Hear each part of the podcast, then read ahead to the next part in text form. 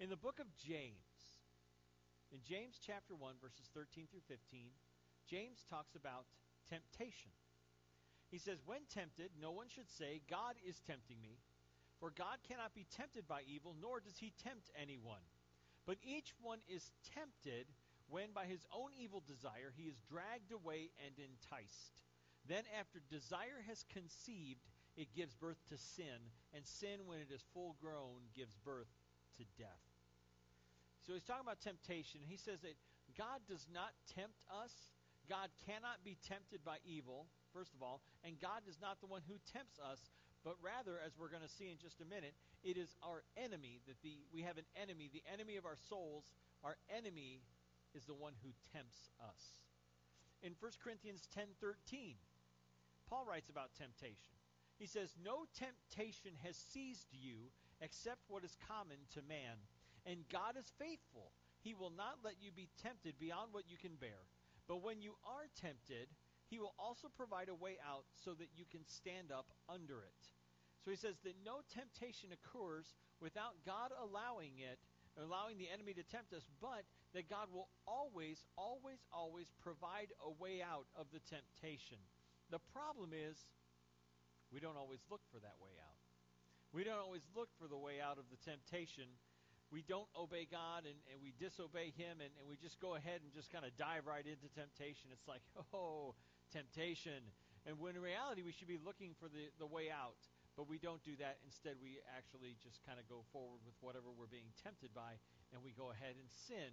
Um, so when we sin, we then find that we are filled with guilt and shame, embarrassment, and regret. How could I have been so stupid? What was I thinking? I mean, we, we think when the temptation comes along, oh, that sounds great. That's that sounds like a lot of fun. That sounds like it'd be a really good thing to do. And then when we do it, we realize what we've done. We're filled with with guilt and shame. And then after the guilt and shame kind of ebb away, then all of a sudden we're filled with fear. Well, what if somebody finds out what I've done? What if somebody finds out? What if what if God knows what I've done? I'm, I am in trouble. I am in serious trouble. What am I going to do? And so we're filled with fear. This morning, we're continuing in our sermon series called The Rise and Fall of Us All. And it's about Genesis chapters 3, chapters 1 through 3. And we're talking about the very beginning of time, the very beginning of creation, how God created everything. He made humanity, He made the animals, He made the, the sky and the sea, how God made everything, and how He made people special. He made us unique, He made us in His own image, and He loves us so very much. And we're talking today about how we fell. How we fell into sin, how we gave into temptation, and how we sinned against God. And we broke this whole thing. So, over the next couple of weeks, we're going to talk about the fall of us all. And today's message is called uh, Did God Really Say? And we're going to talk about this about how the very first temptation came about and the very first sin. So, grab your Bible. You can grab one in, if you brought yours. Uh, or if you don't have a Bible with you, uh, grab the Bible in the pew in front of you and turn to Genesis chapter 3. And we're going to look at verses 1 through 7 today. And then next week we'll bring this series to a close as we talk about the rest of the book of uh, rest of Genesis chapter 3. Um, we're going to look at Genesis 3, 1 through 7. Also, grab your bulletin, and on page 3, you'll find the handy dandy outline, and you can fill in some blanks there. The first blank on your handy dandy outline is about the enemy's tactic and the tactic that our enemy uses is the enemy creates doubt. That's the enemy's tactic. The enemy creates doubt in the minds of believers. Look at Genesis 3 1 through 3. Now the serpent was more crafty than any of the wild animals the Lord God had made. He said to the. Now, listen to this. He said to the woman, I don't know what kind of relationship Adam and Eve had with the animals in the Garden of Eden. I don't know if like this was a common occurrence that like a pig would walk up to Adam and Eve and say, "What's going on? How's things ha- how's things going here in the garden with you? Everything good?" If a horse would come by, and say, "Wilbur." No, I'm sorry. That's, sorry about that. Um, Adam. Um, so I don't know if they regularly talk to the animals because if I'm Eve and uh, a serpent comes up and starts talking to me, the first thing I'm going to do is run away. This is a talking snake, and I, I, I'm not sticking around for this conversation. I'm just not going to do it. So, anyway, back to Genesis 3, to, the, to what the Bible actually says. Um, he said to the woman, Did God really say you must not eat from any tree in the garden? The woman said to the serpent, We may eat fruit from the trees in the garden, but God did say, You must not eat from fruit from the tree that is in the middle of the garden, and you must not touch it, or you will die. See, the serpent comes along and he doesn't question God's existence. He doesn't say to Eve, Do you really think that there's a God who created you? No, Adam and Eve had fellowship with God. They walked and talked with God. They knew that God existed. That's not where the enemy will try and tempt you. That's not where the enemy will try and create doubt. The enemy won't try to create doubt of God's existence, but rather the enemy tries to get Eve to doubt God's love for her and her love and his love for her and Adam. You see, the serpent was cunning. The serpent was crafty. And he knew right where to tempt them. There was only one rule. Don't eat from this tree. Don't eat from this one tree. That one rule. That's that's one rule. You can eat from God told them you can eat from any tree in the garden. You can eat from any any tree you want, except this one tree. And so, what is the one thing that Satan does? What is the one thing the enemy does? Let's try and get you to eat from that tree. Let's try to get you to eat from that one tree. You know, the enemy knows God's word. In the book of Matthew, when the enemy comes to tempt Jesus, what does the enemy do? The enemy starts quoting scripture to Jesus. When Jesus fights off temptation, he quotes scripture to the devil, and then the devil quotes scripture to him from the book of Psalms. The devil knows the word of God better than you do. The devil knows the word of God better than I do. The devil knows God's word. And what the devil does, he, will actually quote God's word to you. Well, God says this, right? And, but he'll twist it and he'll turn it in order to try and create doubt in your mind. To doubt God's word, to doubt the truth of God's word, to doubt the, the love that God has for you and so the enemy, again, doesn't, doesn't question God, but he got Eve to question God because he kind of slyly walks up to her and says, Did God really say? Did God really say you must not eat from any tree in the garden? You must not eat from any tree. Well, that's not what God said. They could eat from every tree in the garden except one. You see, Eve was innocent. She was naive. She didn't know the difference between right and wrong. Her eyes had not been opened. And she replied, Yeah, we can eat. We can eat from every tree except one. And then you know what she does? She adds to God's word. She adds to the command that God gave. Because she said, Oh, and we must not touch it, or else we will surely die. We must not even touch it. Where did God say that? He didn't. In Genesis 2 16 and 17, this is the command he gave. And the Lord God commanded the man, You are free to eat from any tree in the garden, but you must not eat from the tree of the knowledge of good and evil, for when you eat of it, you will surely die. See, it says the Lord God commanded the man. Here's my here's what I wonder is is you know God tells Adam, don't eat from any you can eat from any tree except this one. And then somewhere in the translation from Adam to Eve, he's like, don't even touch that tree. I don't know. I mean, it's creating. Uh, that's what I'm thinking. Uh, may may not, but somewhere along the line, Eve gets the idea that she's not even allowed to touch that tree, or else she'll surely die. So she adds to the word of God. Doubt is creeping into her mind, and it's by Satan, the enemy, twisting God's words. The enemy tried to get Adam and Eve to doubt God's goodness and her and His love. It's as though God was withholding something from them. Did God really say you're not allowed to eat from any tree? Oh, man. Think about that one tree. That no, no, no. We can eat from any tree, just not that one. Wow, that must be some really good fruit on that tree. That must be some really good fruit if God doesn't want you to have it. Because see, that's what the enemy's doing. Creating doubt in her mind that God loves her and that God has what's best in mind for her. Why, I wonder why God doesn't want you to have that tree. I wonder why he doesn't want you to have that fruit. And this is a tactic that is still used by the enemy. Did, did God really say? Did God really say you can't have a beer after work? After a really hard day at work? Well, see, God doesn't understand. But, but what happens? One beer leads to another, to another, to another, and all of a sudden now you're driving home drunk and you get a DUI and you're arrested and your life is completely messed up. Or did God really say, did God really say you can't look at porn on the internet? Well, God doesn't understand. It's not hurting anyone. No one knows. It's your little secret. It's okay. But why are you hiding your habit? Here's a, here's a test. Okay, you want to know if it's okay and nobody knows and, and it's okay with them? Ask your spouse if it's okay. What does your spouse say? Is it okay if I look at porn on the internet? Why are you hiding it? Because you know it's not okay. You know that it's a temptation. Did God really say you can't go to rated R movies? Well, it's just a movie. It's just entertainment, right? But see, Jesus told us that what we put into our eyes and what we put into our ears comes out of our mouths and comes out of our lives and our actions. That what you put in comes back out. Whatever you put into your heart comes back out.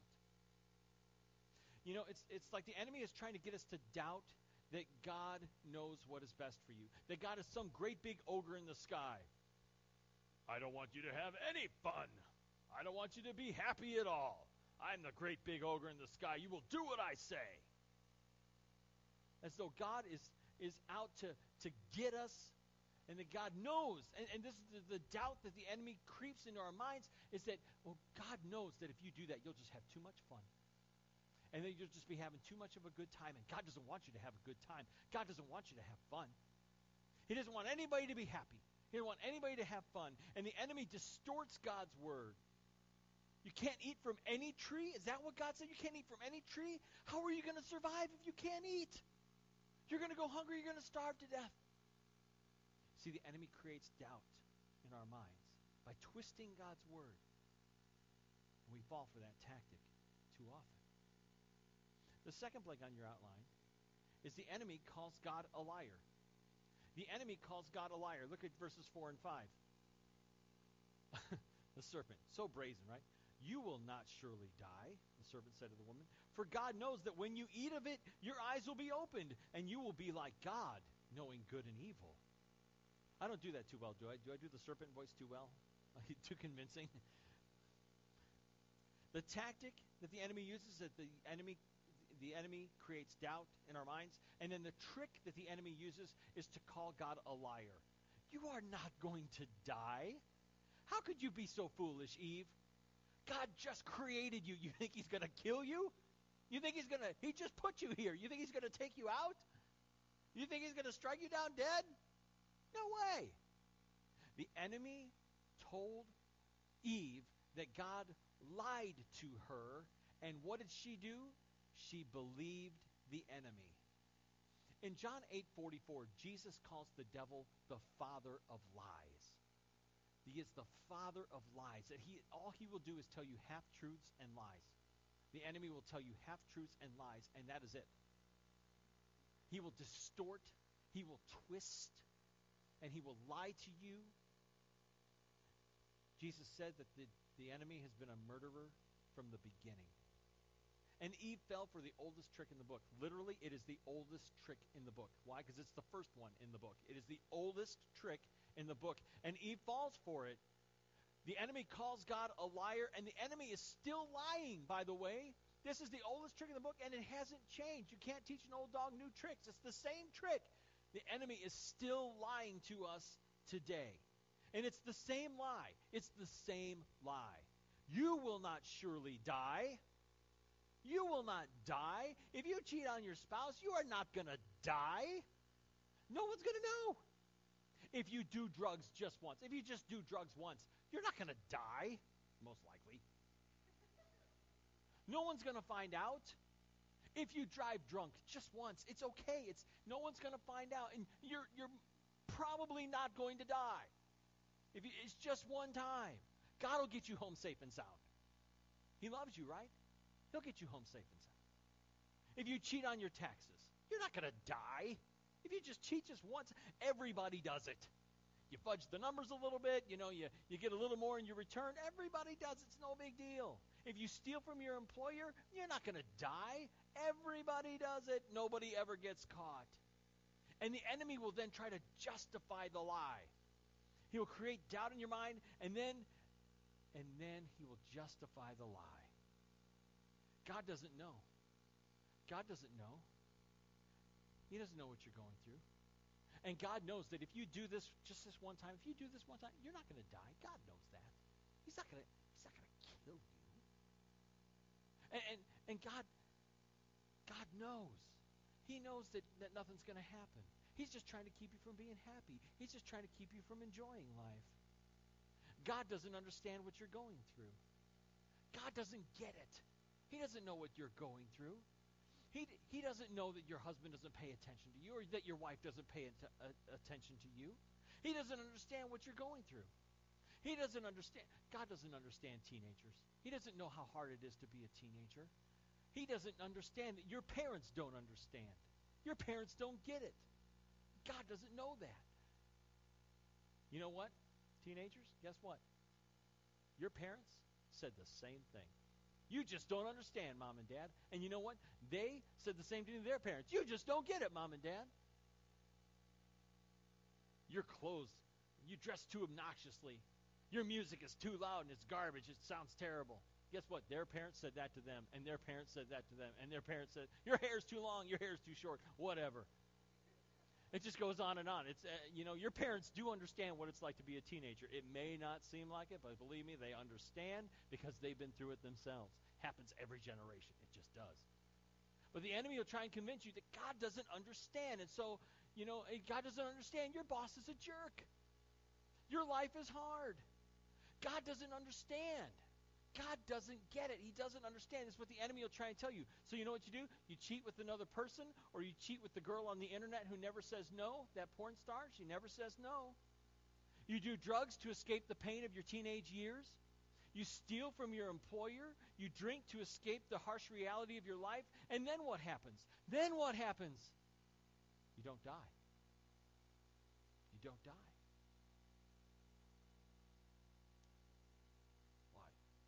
smoked a joint, but I didn't die. I drove drunk, I didn't die. I lied to my parents, I didn't die. You know, I, I remember being a little guy, and uh, you know, when you're when you're little, the it's li- little people, little problems, right? You know, it's it's it's the first time, the first time you you you do something that you know is wrong, and you're just so scared and terrified. The first time you say a bad word.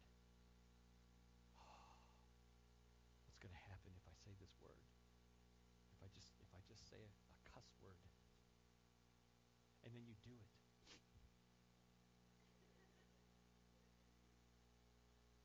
I, I didn't die. I didn't die. Well, all right. Because, see, that's what happens. You do it one time, and there's fear and shame, and oh, what have I done? And then, when you don't die, I'll just do it again. that was easy.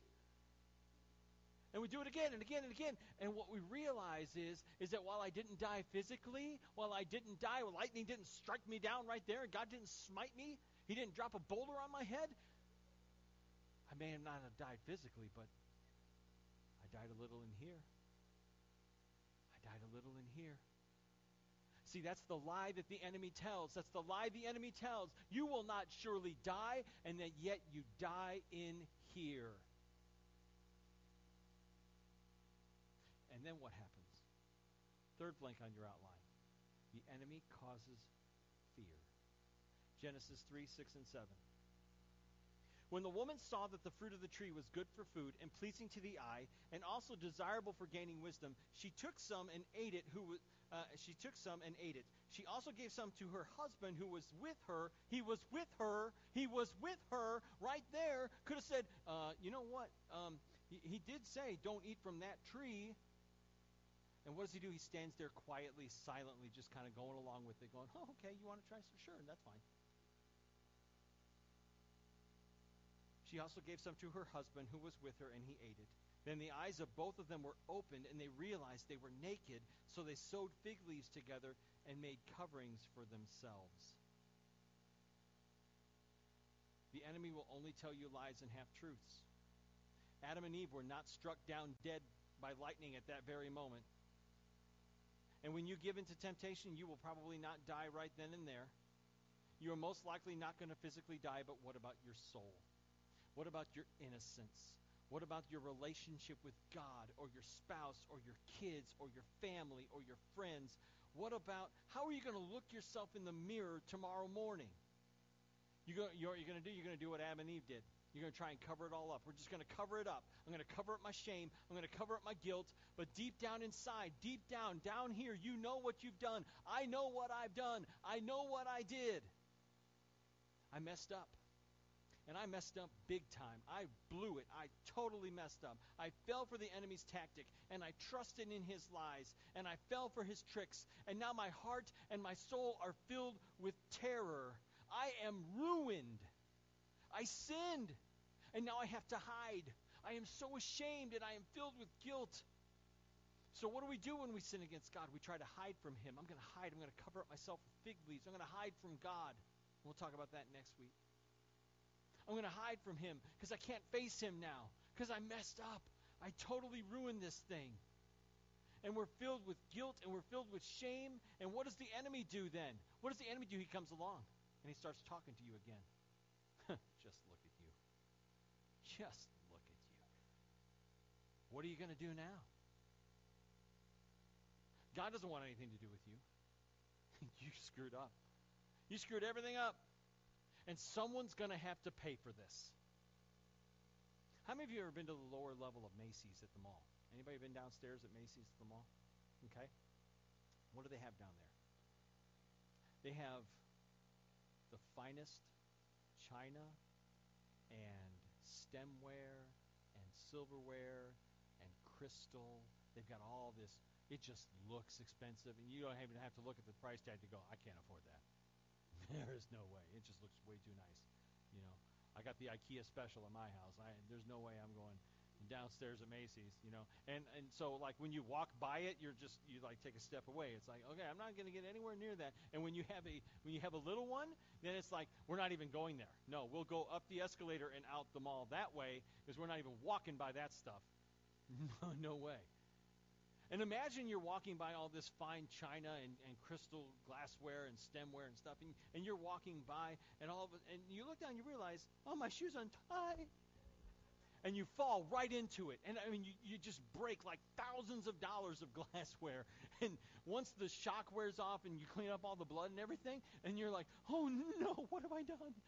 Somebody's got to pay for this. Somebody's got to pay for all this. And, and, and, and my credit's not very good at Macy's. I got a big problem. Someone's got to pay for it. And the manager comes up and said, What happened here? Somebody's got to pay for this mess. And then a wealthy family just kind of sees what happens, and their hearts are filled with sympathy for you, and they're like, oh, I feel so bad for what happened to you. Tell you what, tell you what, here, are you okay? Are you all right? And they kind of, you know, dust you off a little. And tell you what, we'll take care of it. All right? God has blessed us in so many ways. We're just going to go ahead and we'll pay for all this. Don't say to the manager, don't worry about this. It's okay. It's okay. We'll, we'll take care of this. You broke it. You deserve to pay for it. You should have to pay for it. You broke it. But somebody else paid the price. Same thing goes for our hearts and souls. You see, we broke it. We sinned against God and we broke it. But yet Jesus is the one who said that I will pay for it.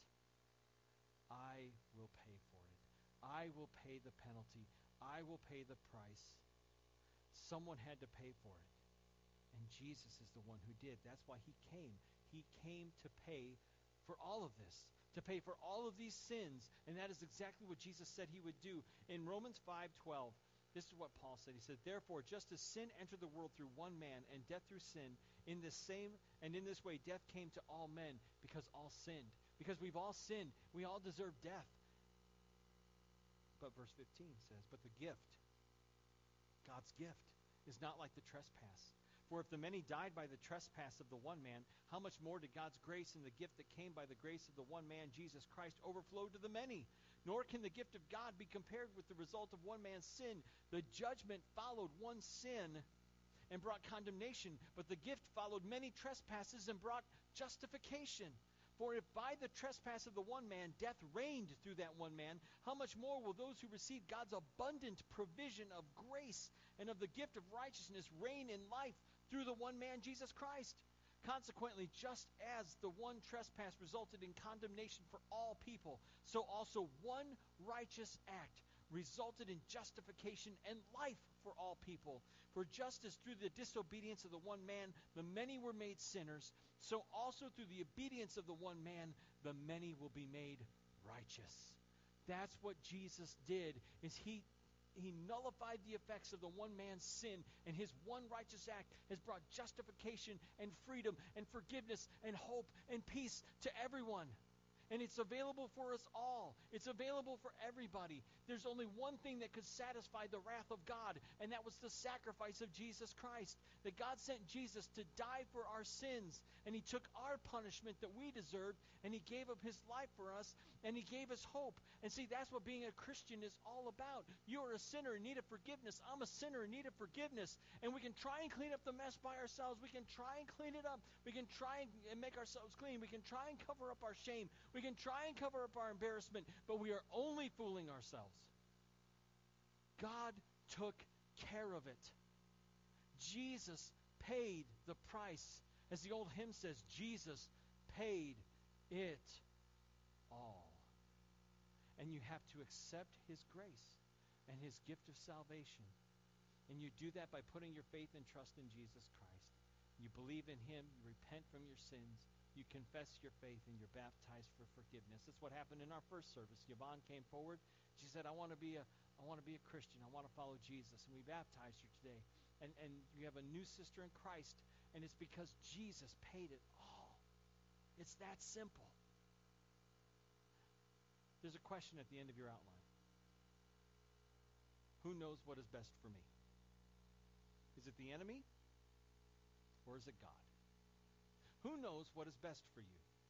That's what this entire message boils down to. Who knows and who wants what is best for me? You see, you want what is best. I want what is best for me. But you know what? I, I really don't know what is best for me. Because I think that what is most expedient is what is best for me, and that's not the case. The enemy, the enemy does not want what is best for me. But he will try and convince me, and he will try and convince you that he knows what is best for you. And then and then there is our heavenly Father, our maker, our creator, our savior, our redeemer, our friend. And he knows what is best for you. And he knows what is best for me. And because he loves me and because he loves you, therefore he wants what is best for us. And the question is, will we trust him? Will we obey him? My challenge for you this morning is to say no. I grew up in the 80s, okay? We declared war on drugs in the 80s, and it was just say, very good. Let's apply that to temptation, okay? We're just going to say no.